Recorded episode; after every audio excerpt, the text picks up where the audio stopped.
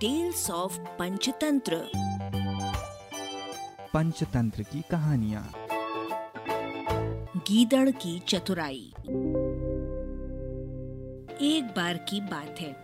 एक गीदड़ एक झील के पास से गुजर रहा था तो उसने देखा कि वहाँ पर एक हाथी मरा हुआ पड़ा है। वो सोचने लगा ये तो बड़े भाग्य की बात है। अब तो मैं निश्चिंत होकर कई दिनों तक इसका मांस खाऊँगा।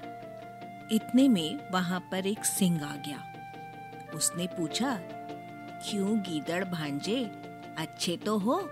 गीदड़ ने उत्तर दिया, मामा जी, सब आपकी दया है। सिंह ने पूछा, ये किसने मारा है? गीदड़ ने कहा, व्याघ्र ने। सिंह ने सोचा कि अपने से छोटे द्वारा मारे हुए शिकार को नहीं खाना चाहिए।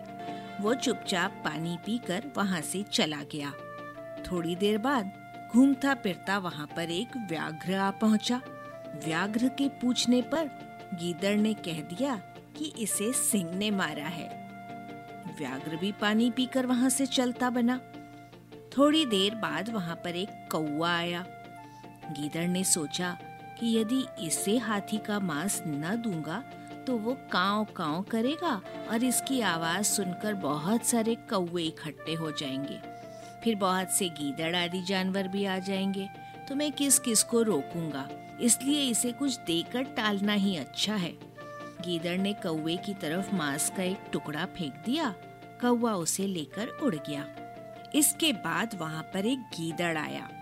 तब इस गीदड़ ने सोचा कि ये तो बराबरी वाला है, इसलिए इसे मार भगाना ही ठीक है। उसने भ्रिकुटी चढ़ाकर गीदड़ को ज़ोर से एक लात जमाई तो दूसरा गीदड़ भाग गया। किसी ने ठीक कहा है। उत्तम पुरुषों को नम्रता से, शूरों को भेद से, नीच पुरुषों को थोड़ा सा देकर और बराबरी वालों को पराक्रम से जीतना चाहिए। अरबा की प्रस्तुति।